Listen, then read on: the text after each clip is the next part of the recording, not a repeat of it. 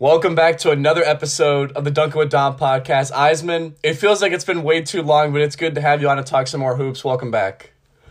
It has been too long, man. We're back. I'm very happy to be back on the pod, uh, talking to you. It's always a good time, and I'm I'm excited. Yeah, it'll be a good episode too because we really haven't done this all kind of for this NBA season. It's honestly just been a weird one. I think it's a case of I think one thing I've learned from this NBA season so far compared to others is I can't really take stock of what's going on earlier in the season. I kind of need to wait till later. But that kind of dives in, into the point of this segment, which is looking at the midseason mark of the NBA. We're going to take turns drafting teams we think are most likely to win the title, and we'll list out our criteria and then go back and forth picking out nominations. And I think the premise, honestly, is just contextualize like who we actually think is good versus not good, and then more importantly, just figure out where everything is. Before we do that, though, Eisman, are there any particular things you've noticed from this NBA season compared to previous years? Uh, the debacle of the Brooklyn Nets has been really interesting to follow from the whole situation with Kyrie at the beginning of the year and now to the point where they're finally looking like they're reaching the potential that a lot of people expected them to to have. Yeah, winning. I think they won. What was the, it? Was like a twelve or eleven game win streak. They've won now yeah. nine of their last ten, so they're they're looking good. I think for me, because you kind of hinted at my point, I think a broader trend we're noticing that I hinted at like a minute ago is I think it's harder to take stock of what's going on at the beginning of the season just because the standings make absolutely no sense. Like the running joke for this season is does anybody want to be the first seed in either conference? I think I think one thing is I don't think seeding really matters as much in this year's playoffs, which is why I think I want to do this segment because I, I still want to rank these teams, but just because we have a team first doesn't mean they're gonna even be first in their conference. Like there's it's been way more of a, a parity type situation we've seen with this year's NBA. Yeah, and especially seeding wise with the Western Conference. I mean, you have seven, eight teams that already have. I'm looking at it right now. Twenty wins. Like there's a there. Do you remember at some point there were like the top five or six teams all had like 19 wins in the Western Conference? Like it was crazy. yeah, it, it reminds me of those early 2000s days. There was a year where or I think it was even 2015. Remember when OKC and Phoenix were both like 48 wins and they both missed the playoffs or something like that? Like it was one. It's what's interesting is I think it's a case of teams that we thought would be really good. Like for instance, I think the Boston's and Denver's have either cooled off or gotten hot, but haven't like been consistent all year. You look at a team like Brooklyn; it was more of a case of they got super slow start and then kind of pick things back up. And then it's a lot of teams like Cleveland, uh, you know, Phoenix, Golden State of like they're really good on paper, but then either because of injuries or because of chemistry concerns or a whole host of uh, other problems, they've been just like in the middle of the pack as like we're in the middle of the conference right above 500 and, and, like the clippers are another one where it's like they have their guys back and they've lost five in a row. Like what am i supposed to do with that? I think that's one big thing but the other challenge is it's i think it's really hard this year to pick the title because i generally do think there are some teams that can make some big runs and i think that's where i want to get to the criteria for before we start picking teams in terms of how do you evaluate who's a true contender or who's not a true contender? What are kind of some things you're looking for? Because, for instance, for me, some criteria I've got are I think the better the superstar you have, I think that matters. We saw last season how when you have a Steph Curry or Jayson Tatum or a Giannis, your team is well better off, even if your supporting cast isn't all that good. I think having versatility is also a pretty big deal. But what are some what are some other uh, factors that you consider when you kind of want to make your selections here? I for me, I am always looking for consistency. And even in your losses, as long as you're not looking completely outmatched on the floor and you're staying competitive in your games, and it doesn't look like that you're just giving up out there. Um, consistency is big for me. Obviously, you got to win more consistently than you lose, but even in those games that you do lose, you still have to be, you still have to prove that you're competitive out there on the floor. So I like that. I also am, and I think this is kind of overlooked, especially in the playoffs. But I, I really like good defensive teams. Interesting. Um, okay, that, that it's a bit different from my philosophy. I want to hear you out. But and and I understand that because I feel like the offensive game is a lot more important in the playoffs because obvious good offense beats good defense every time. But if you make the shots difficult, if you can make especially the stars uncomfortable out there, defense good defense can lead to good offense and I think when we do this draft, um, there will be a trend for me of some of the better defensive teams. Well, the reason the reason why I actually like your point is I think for the most part, good. I agree. Good offense typically beat great defenses. I think it's honestly it kind of resembles like college football in a sense, where even the best defensive team will still give up forty points in a college football playoff game. But the difference is being good versus being horrendous. And I think this gets into the conversation of, for instance, a Denver where Denver's like a, what is a top five offensive team, but then they're like bottom twenty in defensive uh, defensive rating.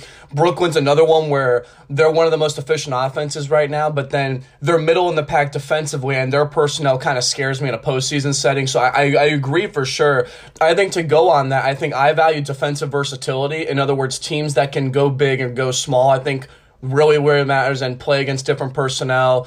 I also value half court offense because we know in the postseason things slow down. You need a lot more veterans, a lot more half court playmaking. So I personally also va- value can you just get points in more difficult circumstances, especially when your plan A and your plan B don't work. So I think that's some of my criteria. I also value one more. I don't know how much of a factor this is for you, but I value have you done it before?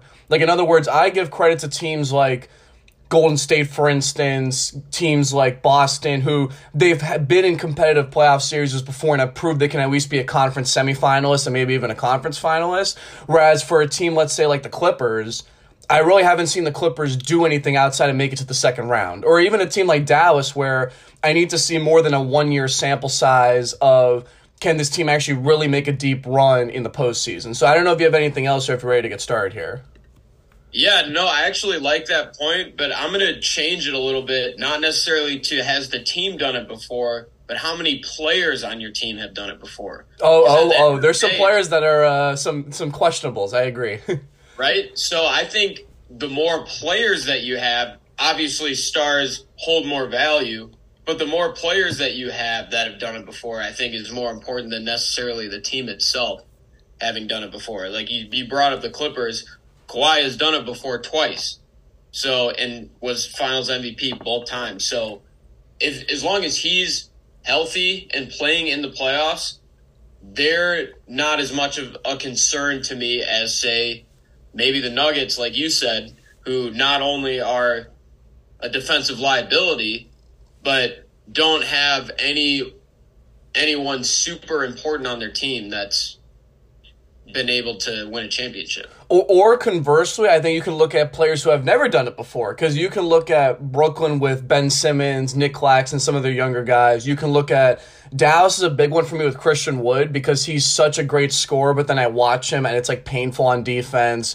Uh, whereas a team like Boston, let's say, their core is intact from last season. Golden State's the same thing. So they've actually got con. I think continuity for in an extent matters if you've proven it before. So I think we've listed out for the most part what our philosophies are. And because you're the guest in the I'll let you go first, which means you have the most pressure because it's actually hard to kind of pick a number one. I think this year there's not really a maybe there's a consensus on your end, but I, I want to hear your thoughts. So you can kick things off with the first pick. Yeah, this is this is tough. I'm gonna go out of the Eastern Conference because I think that is I think it's a little more top heavy rather than the depth of the Western Conference. So I think whoever makes it out of the East will have had an easier path. Might be a little chalky, but I really and and it kind of goes against everything that I just said about having players that have won championships. That's the th- that's the theme of this season, man. yeah, and I hate to say it because I really don't like fans of this city, but it's the Boston Celtics for me. uh, I think I think Jayson Tatum has established himself as probably the number one MVP candidate so far. Jaylen Brown's been playing really well. I loved the trade that they made for Malcolm Brogdon in the offseason. And this is, and, you know, I talked about consistency. This is a team that's been pretty consistent so far this year. Obviously, they just gave up 150 to the Thunder. I'm going to chalk that up as an anomaly. Well, it's also 150 without their best player too. I think Shai Gilgeous didn't play in that game, so that's even that, Yeah. ma- that adds more fuel to Yeah. the fire there. So that I'm just going to kind of push off to the side. Most of their losses have been fairly close, and they I just love the way that their roster is assembled. They have your go-to scorer, your go-to playmaker in Jayson Tatum. Jaylen Brown has been lights out this year. Marcus Smart, we know what he does. We know who he is, and he's been doing that. Like I said, love Malcolm Brogdon. And Grant Williams, I think, is, has taken a nice step up this year as well. So I I think this is just a really deep team. Al Horford, Rob Williams too. I think a lot of depth. They made it to the finals last year. So they do have at least a little experience in that department, even though they didn't win. And I think the East is a much easier path to make it there at least rather than the West. Well, and the one thing that goes for Boston, I think, is they've got the most versatility. I would like, okay, reliable versatility other than the Clippers, but they've actually proven it in the regular season that they could be good. I think Tatum's leap as well as Brown's efficiency matter a lot because I think the big concern with Tatum is he kind of straddles, he's the weirdest superstar ever, I think, because he straddles between he could be a first a first team All NBA player, and he's been a clear MVP candidate this season. I'm doing an MVP ballot segment actually tonight, and he'll be in my top five. But the other challenge is in a playoff series: can he be your Kevin Durant, LeBron James, Jokic? I would argue Curry level of offensive creator because we've seen, especially last season, Boston's offense at times just completely went off the rails if the three pointers weren't going down, especially against Miami and against Golden State in the, the last two series. That's my only concern. But on the other hand, though, I think continuity for them I value so much because they've looked really good. I think in part because they didn't make any major moves. They didn't panic in the offseason. Their internal growth is good. I think their coach, Joe Mazzulla, has been a lot better compared to what we thought. Because remember, they bounced back hard, uh, strongly from the uh, Ime Udoka thing, and that was a huge narrative earlier this year. I think they're the. I would say for me, they would have been my, my number one pick probably. I think they just have.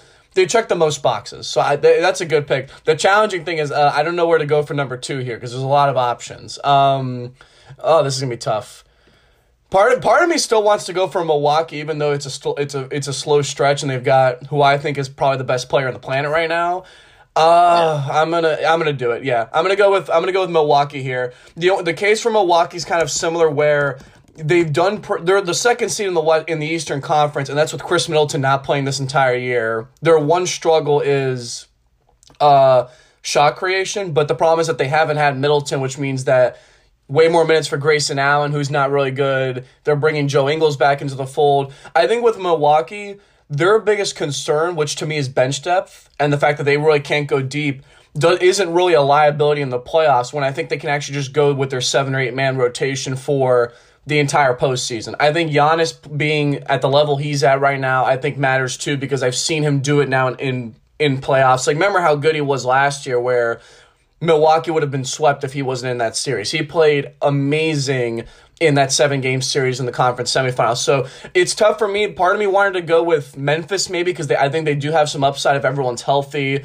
I also consider Brooklyn just because. I mean, they're still one of the better two way teams probably in the league right now. But I'm going to go with Milwaukee just because I think they're more of a certainty. I don't know if you want to push back or if you kind of agree relatively.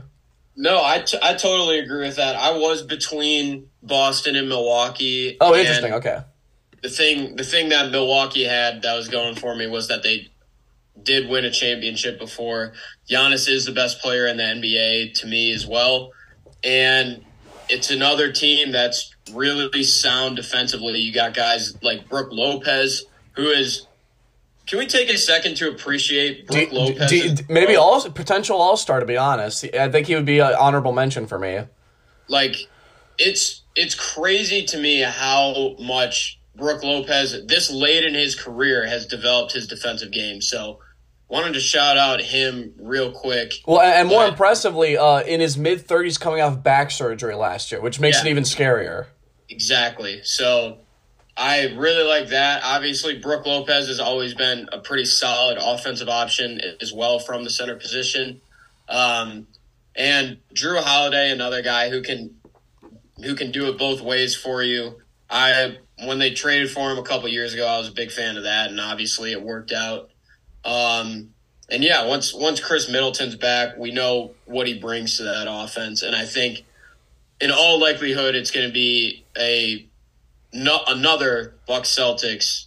Or sorry, last year was Celtics Heat. I think we'll have Bucks Celtics in the Eastern Conference Championship this year. Well, we, we did have Bucks Celtics last year. I think we'll have it again. The interesting yeah. thing is, uh, if Milwaukee continues to slip, and let's say Philly and Brooklyn both jump up, do we see Boston, Brooklyn, or Boston, uh, Milwaukee in the second round again? Because I think mm-hmm. I, I mean that we we can deliberate, but I think those were them two and Golden State were the two of the three best teams last season, and it, we might see that again with this whole playoff seating being a mess. So the challenging part is who's the third pick? Because i think from there i think it kind of becomes a case of what you really prefer. And i think from here we're going to see probably some disagreements. Yeah well you actually did briefly mention the team that i was going to pick. I'm going to go with the grizzlies here with my third pick. Oh god. Okay. And i i really like what they have going on i'm a huge fan of desmond Bane. uh, i think he's great he works super well for the for his role within the team. Obviously, the Grizzlies are have always been a very defensive identity team, you know, from the grit and grind all the way up until now. But now they have some more dynamic offensive playmakers like Ja Morant and even um, Dillon Brooks, too. Dillon Brooks has come along really nicely, I think. I'm I've always been a huge fan of Jaren Jackson too, and I think the only thing that's holding him back is that he gets in. He as soon as the game starts, Jaren Jackson gets two fouls and ends up playing like twenty minutes. You know? yes. I think if you can get if you can consistently get 30 minutes out of Jaren Jackson on a nightly basis, especially in the playoffs, his versatility will help them a lot. I just I think I think this is finally the year that the Grizzlies can kind of put it all together and make a run in the playoffs. They're, they're from a buyer perspective, the most interesting uh, trade deadline team, I'd say, probably this season because they actually have the uh, capacity to make moves with draft picks on some young guys. But I, I my my biggest concerns for Grizzlies. So for context, they just off the top of my head, they they're in this similar tier of like the three through six range of if I had him six or had him third, they're still in that second group of, of collective contenders for me. I really like him because I think they've actually proven for now back to back years that they can win games. The challenge, though, is as you put it, Jaren Jackson has taken such a leap this season that if the postseason foul trouble is a problem, you lose so much of your Memphis that you have to rely on so many young guys in a playoff series to actually do well. My other concern, though, is the prove it factor. Unlike a lot of these teams that we're going to talk about, they're besides them and I'd say the Pelicans, those are the two teams where we haven't seen them do a long-term either multiple playoff uh, you know playoff berths or a deep postseason run. We haven't seen it from them and my concern is I don't want them to be a case of like the Atlanta Hawks in 2021 where they can make it to a deep postseason and then the following year they just get nuked. Now the difference is that they're way better in the regular season and it's not to compare Ja to Trae. I think Ja's astronomically better this year compared to Trae. But it is that idea of I just need to see it first. Like, you know, I need to see them make a conference finals and, you know, actually put up a good fight rather than they barely beat this Timberwolves team that we saw just completely fall off the rails this year. And then against Golden State got completely nuked. And I understand Ja Morant was hurt, but they're, they're a case where I think they have the upside for it. Like, if you told me they made the NBA finals, I would totally agree with it if you also told me they lost in the second round, I think I would also I would more likely believe that too. And I think that's the predicament with the Grizzlies. Hundred percent, hundred percent, completely agree with everything you said there. So because of that, I'm going to take their rival. I'm going to take Golden State at four, and I actually thought you were going to pick Golden State at three here instead of four. But I'll make the case for the Warriors. Even with all of the weirdness of this season and all of the struggles, they're actually above 500 now, and they're only two games back of the fourth seed. So this whole notion that they're going to be from the they, they're going to be a clear playoff team. So this whole thing of like they need to fight. Remember, and this is without Steph Curry too. Steph Curry has is is dealing with that injury, so he's still not playing. And the reason why I have Golden State so high is Klay Thompson looks back. And I don't think he's the same defender that he was pre ACL and Achilles injuries, but the scoring, especially from three and off the dribble, have shocked me. And remember, Wiggins has also not played a lot this year. I think when healthy, because they are going to be healthy, that they're going to get both these guys back.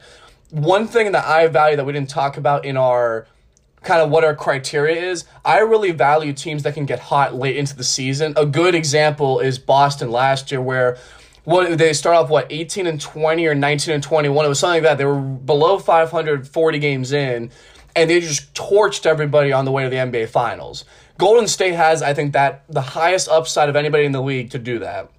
Where I think they can go from where they are right now, 39 games in, and I think they could potentially be a 48 win team that wins like you know, 28 to 30 of their last 40 something games. I truly do think this team has the upside. And I think Curry also playing as well as he's done this season. The one thing I've liked is that he's not only looked good, but Golden State's also won a lot of games this year when he's not been playing. And I think especially in the postseason, that'll be a lot of good reps for teams that are going to double team him.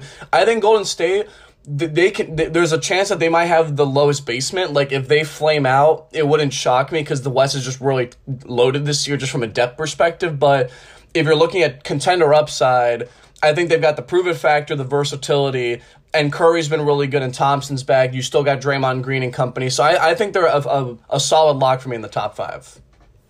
Yeah, I was hoping you would you would uh, skip over them with your pick so I could grab them with my next one. Oh, uh, because this mean, gets fun. Listen, they're the defending champions, and you and this core has now won four rings, so you can't overlook that.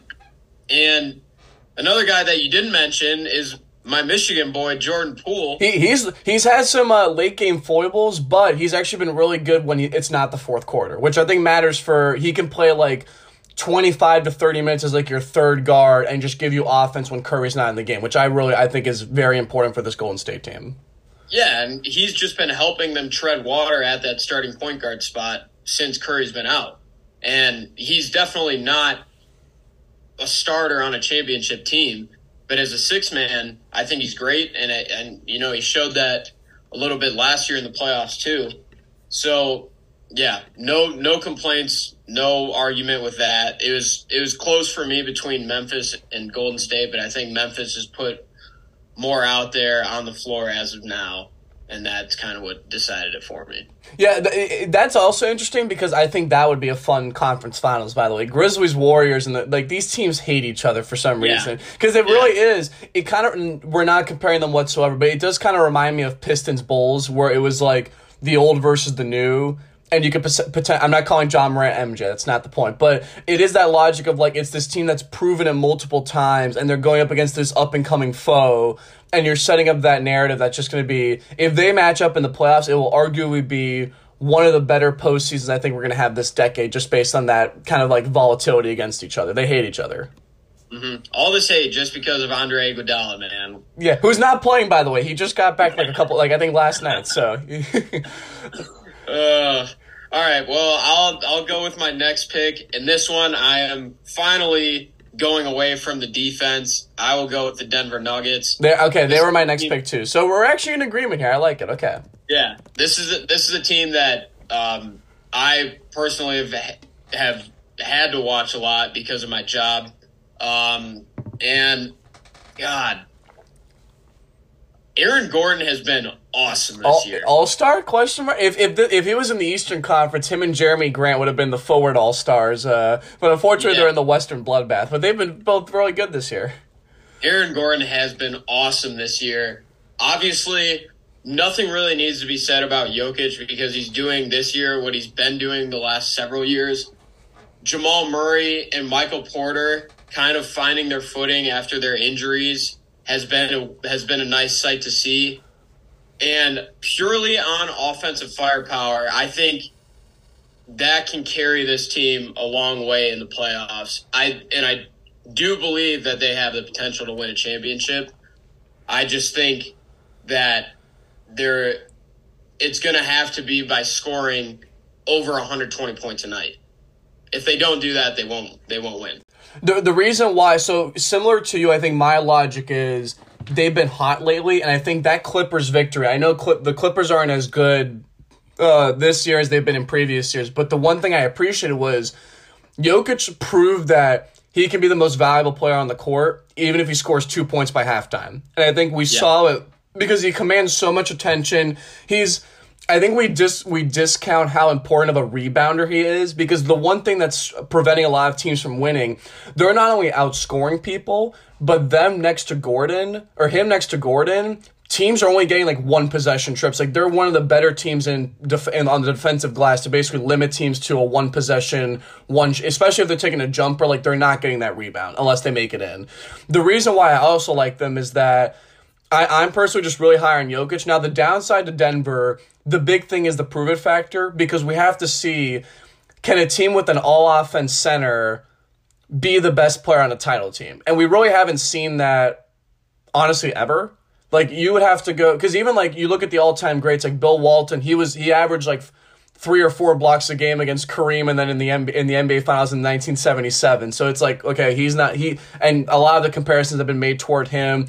Uh, a lot of the best centers in the league though ever have been two-way forces whereas Jokic is a really good he's a he's a solid defensive player but he's not an elite shot blocker like a Rudy Gobert or a versatile defender like a Bam Adebayo, let's say. And I think that's the challenge for Denver is can you can you survive in a playoff context when you you have to cover up for Jokic's defensive weaknesses. And I think that that matters a lot. But they're, they're also on fire. The other thing too that I think matters for them, they're I've, I've heard this a lot in, in articles and in podcasts. They're also the most surefire bet, I'd say. Like, if you had to pick what's the safest team, quote unquote, that you think would be a legit Western Conference team, it's all. I think Denver or Denver's probably the safest one because they've been in the playoffs multiple times.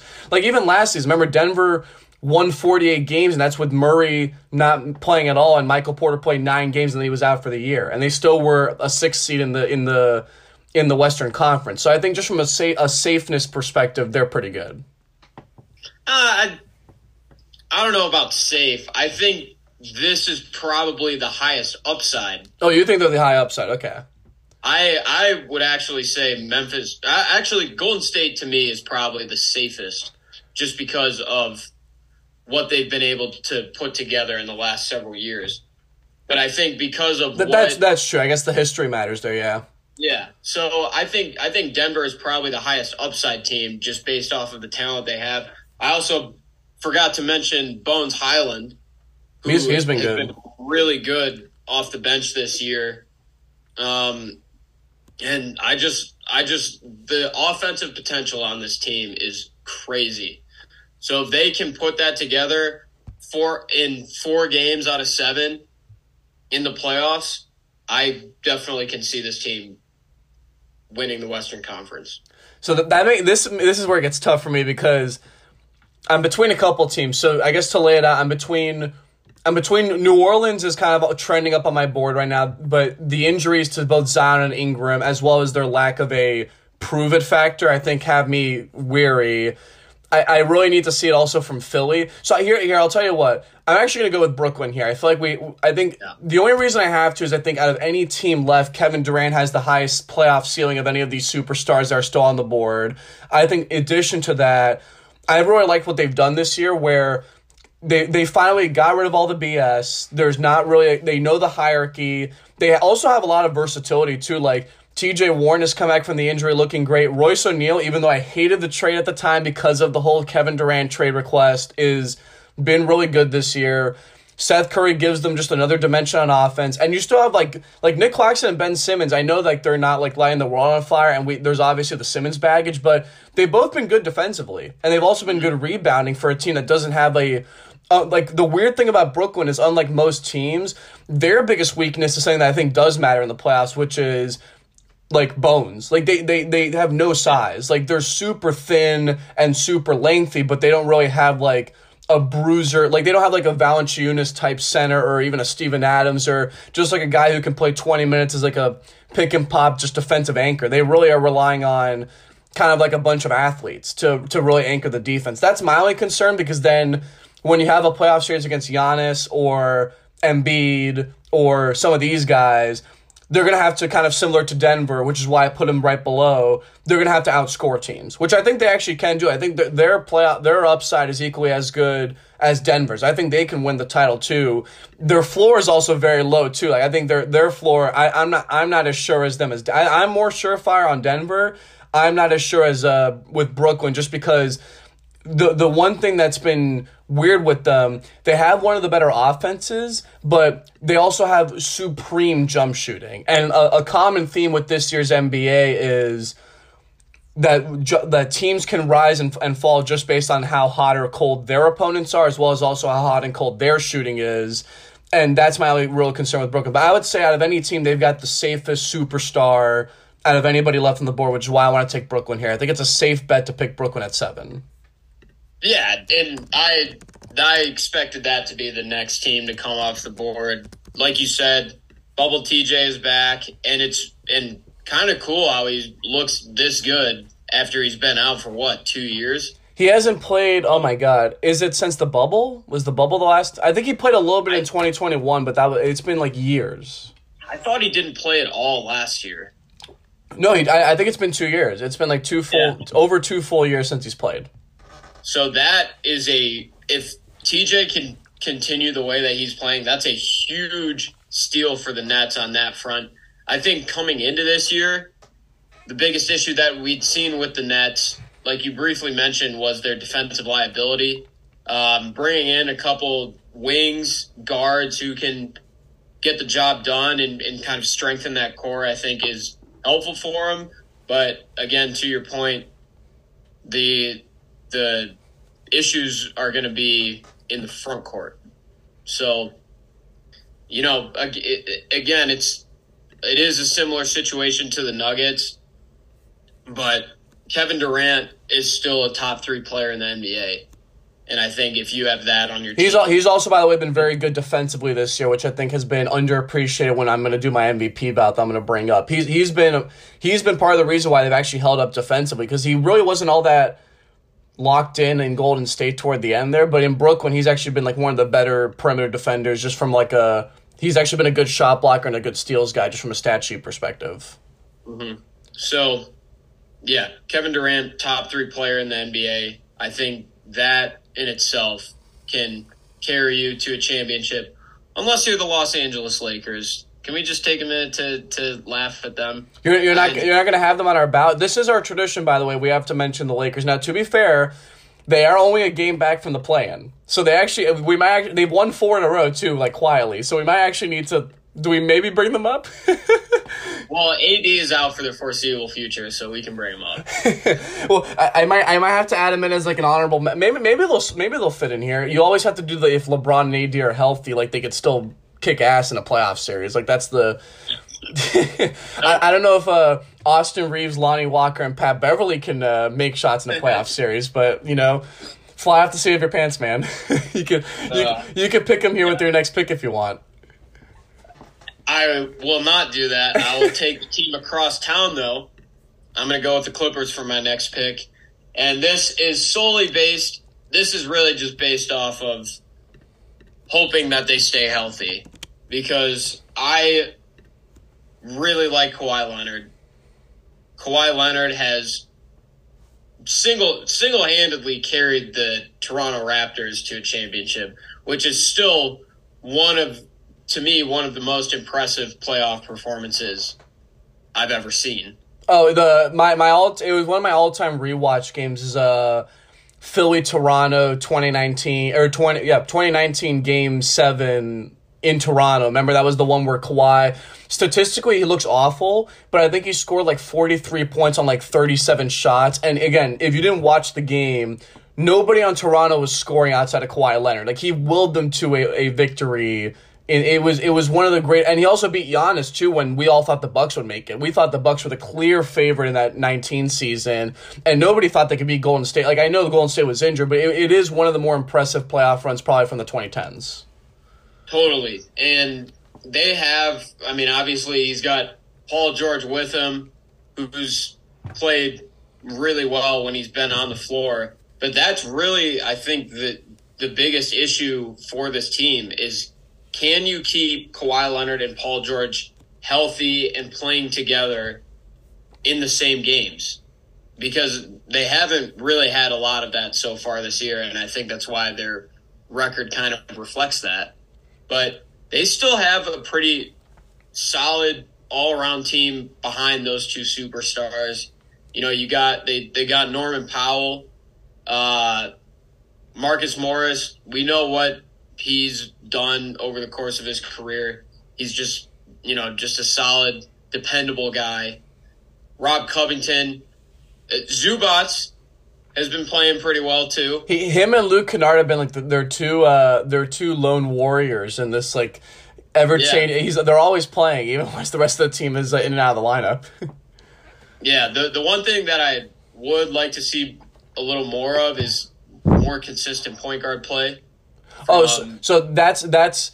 I'm, I'm gonna like just interject real quick for the Clippers. They actually were low, way lower in my rankings. I'm out on on the Clippers, and I think the big reason I think is what you're gonna bring up is the point guard play, where it's like both Reggie Jackson and John Wall are fine, but they really need like a prime Rajon Rondo, just like not a facil like awesome facilitator, amazing defender, doesn't kill you offensively, who can just give them some stability on offense. Because it's basically the issue I have with this team is I think they actually have too many guys where it's a case of like we have to give everybody their shots, etc. And I think it's also a case of a lot of isolation plays where it's just like, all right, everyone go stand in the corner one on one. The Denver game we saw when they can't get those ISO shots going, they're going to get trounced by thirty points against a, a really good offense that's hot on a, on a given night. I'm I'm out on the Clippers too. I think they're they're they're we we've tinkered too many times in the we'll wait and see we'll wait and see and it, it's hurt me three different times and I, I think it's impossible to say that they're going to do it so I, I'm out on the Clippers but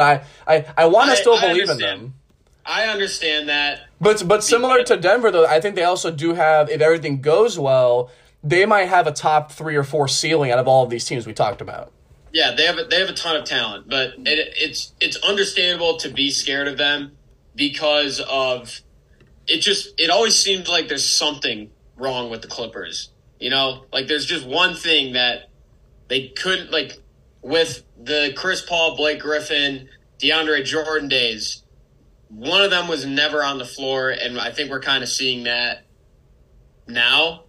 And maybe I'm just maybe I just have wishful thinking that they'll all be out there on the floor together and playing well, but well, we also talked about it, but continuity is a big deal in the rankings. And yes, they've had the same team now for a bit, but they all haven't been on the court together for. Exactly. That's the yeah. problem. Is like, can you can? Like, it's also why I have some concerns with Brooklyn, but why I actually like Brooklyn now this year more than ever because actually their guys have been playing. Like Kyrie and KD have both been on the court at the same time with these role guys. It's can you win a multiple playoff series is when you're you have like 20 to 30 different lineups in a given year. Like it's hard to build the chemistry that you need in a postseason context when you have so much fluctuation just like for 82 games. That's my only concern. Because we saw it with Brooklyn last year. Remember how Brooklyn, it was just a complete crap show? Part of it was drama, but part of it was also they couldn't get a core eight guys that can play together. And we've seen that with the Clippers this year, which is why I, that's a precedent I think that we've seen before with the NBA. Mm-hmm. So we'll see. We'll see how it goes. They're they're kind of just treading water. I would say right now they're not setting the world on fire, but they're not completely imploding either. Um, so it'll be interesting to see how how they shape up closer to the playoffs. But so that, that leaves me that leaves me on the board with the eighth pick. I think uh, we're also I think run I think we're running out of teams here. I think I have like four more maybe like yeah I, I, around there. It depends on how we feel about some of these uh, fringe teams. But I'm gonna go with uh uh it, it, okay the, the the debacle for me is between uh Dallas and Philly. Case of two MVP candidates. They each have their own context on their teams, of course, but it's a question of for Dallas, can they prove that the 2022 run last season was more than a fluke. And for the Sixers, can we prove that they can actually just exceed expectations and make it to a conference finals? So I'm going to go with Dallas here. I, I love what Luke has done this year. My, my issue for Philly is we've seen Embiid wear out multiple times in the playoffs. And I think with Harden's age, I'm also concerned with his health. So I think their ceiling is a lot lower because we've seen now with this this even goes back to like the 2019 days with like the Butler and Embiid Sixers, where Embiid actually just got tired by the end of that series against the Raptors. Like he he can't sustain all of that that usage in a series. Whereas Luka, yes, he can't sustain it, but they've also like if they're a team where if they just get hot from three and they can maybe find one more creator, whether it's Dinwiddie or some third guy, I think they could be really good. So I'm just gonna go Dallas on pure upside here. I, I don't think they're gonna win the title. I don't even think they might make the conference finals to be honest, but it's hard to not believe in Luka given the magic he's done this year. He's been incredible. Oh, I dude, I love Luka. Luka is one of my favorite, if not my favorite player in the NBA. And the only thing that's turning me off of Dallas is I just think it's a lack of depth. I think Oh, it's so bad. Oh my god. We saw it against Boston where like if Luka's not playing and they're not making threes, the the lack of offense is like pretty scary. Dallas is one more All Star caliber player away, I think, from being a true title contender. But they don't like. I like Christian Wood. He's not. He's never going to be the second best player on a championship team. Well, with the way he plays post defense, I hope not, because if not, then that's scary. Yeah, and I mean Dinwiddie is Dinwiddie's good too, but like there's just there's no one else on Dallas besides Luka that like really gets me excited. You know. no, I, I agree. I, I think that's a that's an easy selection there. Uh, any other teams for you for nomination? You're we're at pick number nine now. Yeah, so I'm gonna pat completely pass over the Sixers here. I've Yes. seen enough, I've seen enough of them. I, I I don't care how good their record is. They're not going to win the championship. You're valuing the unknown versus the known. I love it because you're the known is too painful. so this is going to be a lot of unknown here. I'm going to take the Pelicans. I knew it. Yes, there you go.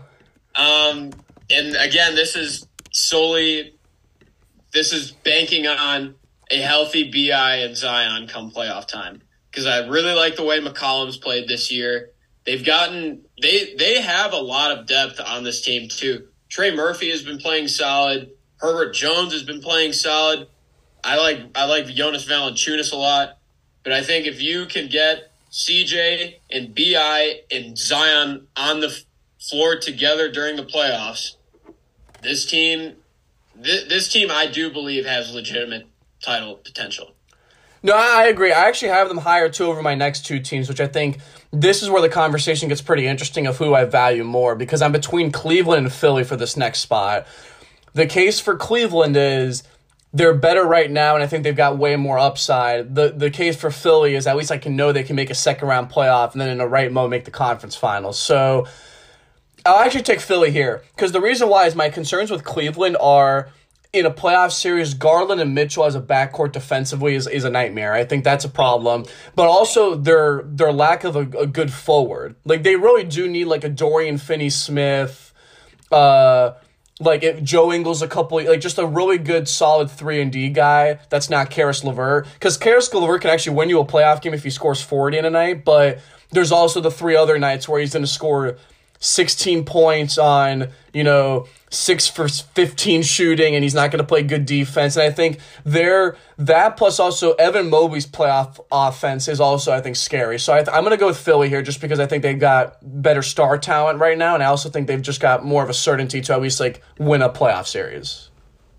Yeah, and I mean that. Listen, they definitely can win a playoff series or two. I think I think Cleveland has the potential to make a conference finals this year. I think they've actually been really good. If if they can if they match up against the right team, like I think they can actually potentially beat I think they would suck against Boston, but I actually think they have a chance against Milwaukee and against Brooklyn because I actually think they can they have the versatility and the personnel to go up against KD and against uh and against Giannis. Yeah, and at, to be honest, with my next pick, I'm not going to go with the Cavs. I'm going to go with the New York Knicks. Oh jeez. oh no. I'm just kidding. I'm kidding. I'm kidding. I'm kidding. I'm going with the Cavs. Okay. You're, you're not buying into there. this New York this New York uh did, did Jalen Brunson's agent also tamper with you too to put them on our on our list? Uh no, it's just listen. Every I feel like every time I come on this pod, we got to throw a shot at the Lakers and the Knicks. They they know? are to be fair they have they have won four in a row and they're actually better than my Heat right now so I'm pretty pissed right now but I I, I will never I, I'm waiting for New York to overpay for like Bradley Beal this offseason. It's just gonna happen. They they're gonna go all in on the fifth seed. I cannot wait. Nah, Bradley Beal is a generational bag chaser. I think he's going to stay with Washington for the rest of his career. the, he's the, had so many they're. They're, going to they're going to sign Russell Westbrook and pair him with Jalen Brunson. I, I oh want oh what the God. what are the live odds on that, man? that is so gross. That's so disgusting. But getting getting out of that disgusting situation. I'll talk a little bit about the Cavs because I do I I don't think the Cavs are necessarily I don't think they'll win the title. I don't think they they're they're still they definitely need another defensive especially in in the backcourt another defensive presence to kind of hold it down. But you know, we're we're doing this pod just days after Donovan Mitchell scored 71 points. Um, and and I want to. I haven't done like a whole analysis on that. I would say it's the most one of the more impressive 70 point games because uh, I listened to another pod and they brought up a great point of when a lot of these guys score these bunches is because they're getting like the fed the ball every time, whatever. But Mitchell not only had 71 points, he also had 11 assists. And he was also yeah. playing within the offense too. Like it wasn't just, he got hot because he was just making his shots, but it wasn't like isolation scoring where it was like just ridiculous. Like he was just playing within the flow of the game, which I think made it more, more magical. Oh, totally. And that I think is why Utah has Utah when he was there found some success winning like a couple playoff series, but just because of Mitchell's offensive, he's like he's so good, so good offensively. But I think that you you couple him with Darius Garland, who has shown that he's you know one of he's not. I don't think he's like a perennial all star, but he's one of those guys that you can that if he is an all star, you can be like, ah, you know, I get that. Like yeah. he's good. He'll, he'll be he'll, he'll he has like a Kevin Johnson type archetype of small guard who, for the career, he's not going to be like you know a ten time All NBA player, but he'll he'll he'll crack an, an All NBA third team maybe down the road. He'll he's going to make like five All Star teams. Like he's been good, he's been good this year, man. I I, really yeah. I, I compared to his rookie season where it was just like God help me. I actually I yeah. really I really like Garland. No, he he's been really he has been really good, and another cog of this no defense backcourt is Caris LeVert, who if he can just find some consistency in his play, that can take them a long way. And I know, and you know, you're shaking your head because I know that'll never happen. Did he go to Michigan? By the way, I think he was a was he a Michigan guy? Oh, okay. So you you've got high hopes, yes. yeah, and I mean, listen, I he's been in the league long enough to where I where I know what he is, what he does. But I mean, God, just in a, in a in a perfect world, if Caris LeVert could string together two good games in a row, that would be really cool, right? That's why I actually like Cleveland though, because there is a possibility like he can remember against like uh, Philly in that first round series, he actually was really good again when he was with. Brooklyn. Like he actually played really well. So like if he can string together just like back to back like 30 point games and not kill you defensively. It's the defense that just concerns me because they have like they need to sacrifice their offensive upside if they want to get better defensively and vice versa. Because they have Allen and Mobley aren't really jump shooters or outside guys or creators, but they're all their three guards are also like average at best defensively. no no one there's an elite stopper on defense. They're really banking on Mobley and Evan and uh, Allen to really step up there. That's my only concern with Cleveland. Yeah, like they're yeah, a solid they're a solid playoff team that can maybe on in a right in the right like month actually like make a final. They can maybe I, I think they can make the finals. Like potent, like it's like a one percent chance, but it's not crazy. That's why I got them on here. Yeah, I, I think we're mostly on the same page with them though. We don't expect them to really win the Eastern Conference, but we realize you know what that that it it is a possibility. Oh, Even though it's small, it is a possibility. So I honestly, I think I'm gonna have the last pick here because I think from here it kind of falls out. I am gonna go with Miami here just because. Ah, uh, Homer. Oh, here, because well, because here are my options though. So if I'm looking at it, my options left are Miami. In the Eastern Conference, if we start there, it'll be New York, Miami, Phoenix, or bleh, New York, Miami, Atlanta. I think those are like if you want to even put them in the play, like it's three fringe playoff slash playing teams as my choices. In the West Sacramento's the only one that I think logically makes sense, but then I, their defense concerns me, and they've also it's kind of a just happy to be there story where like they haven't shown Yeah. me anything in the playoffs, which I think matters. They're so fun. Yeah, so but then after that, look, it's Portland. I'm not really high on. Phoenix has lost five in a row. Uh, unless you think the Timberwolves or Lakers are making a run, like I feel like I, the only reason I picked Miami, they've got continuity with their team. Jimmy Butler, I think, also having a superstar that can just be that good, he can win you a playoff series and make it to the semifinals. So I think it's it is a homer pick, but also like I'm not egregious and say like is it is it too like drastic to say Miami's better than Phoenix right now or the Lakers or Timberwolves and conversely better than New York or Atlanta. I think Miami has the better playoff like resume than any of those teams. Yeah, and I mean, I, I was just throwing the jab in there because I, I knew you had. I mean, it is had- very homery because Sacramento is just way better this year. Like, I think Sacramento actually would be fun in the playoffs, but they're not a championship contender just because Yeah. they're. It's like they're they have a lower offensive floor than a Denver, but they're also way worse defensively. Like, they're not a good defensive team, and they don't have the personnel either. Yeah, I mean, we, we both know that Sacramento. It's a- it's a feel-good like- story. Like you said, a happy to be there situation.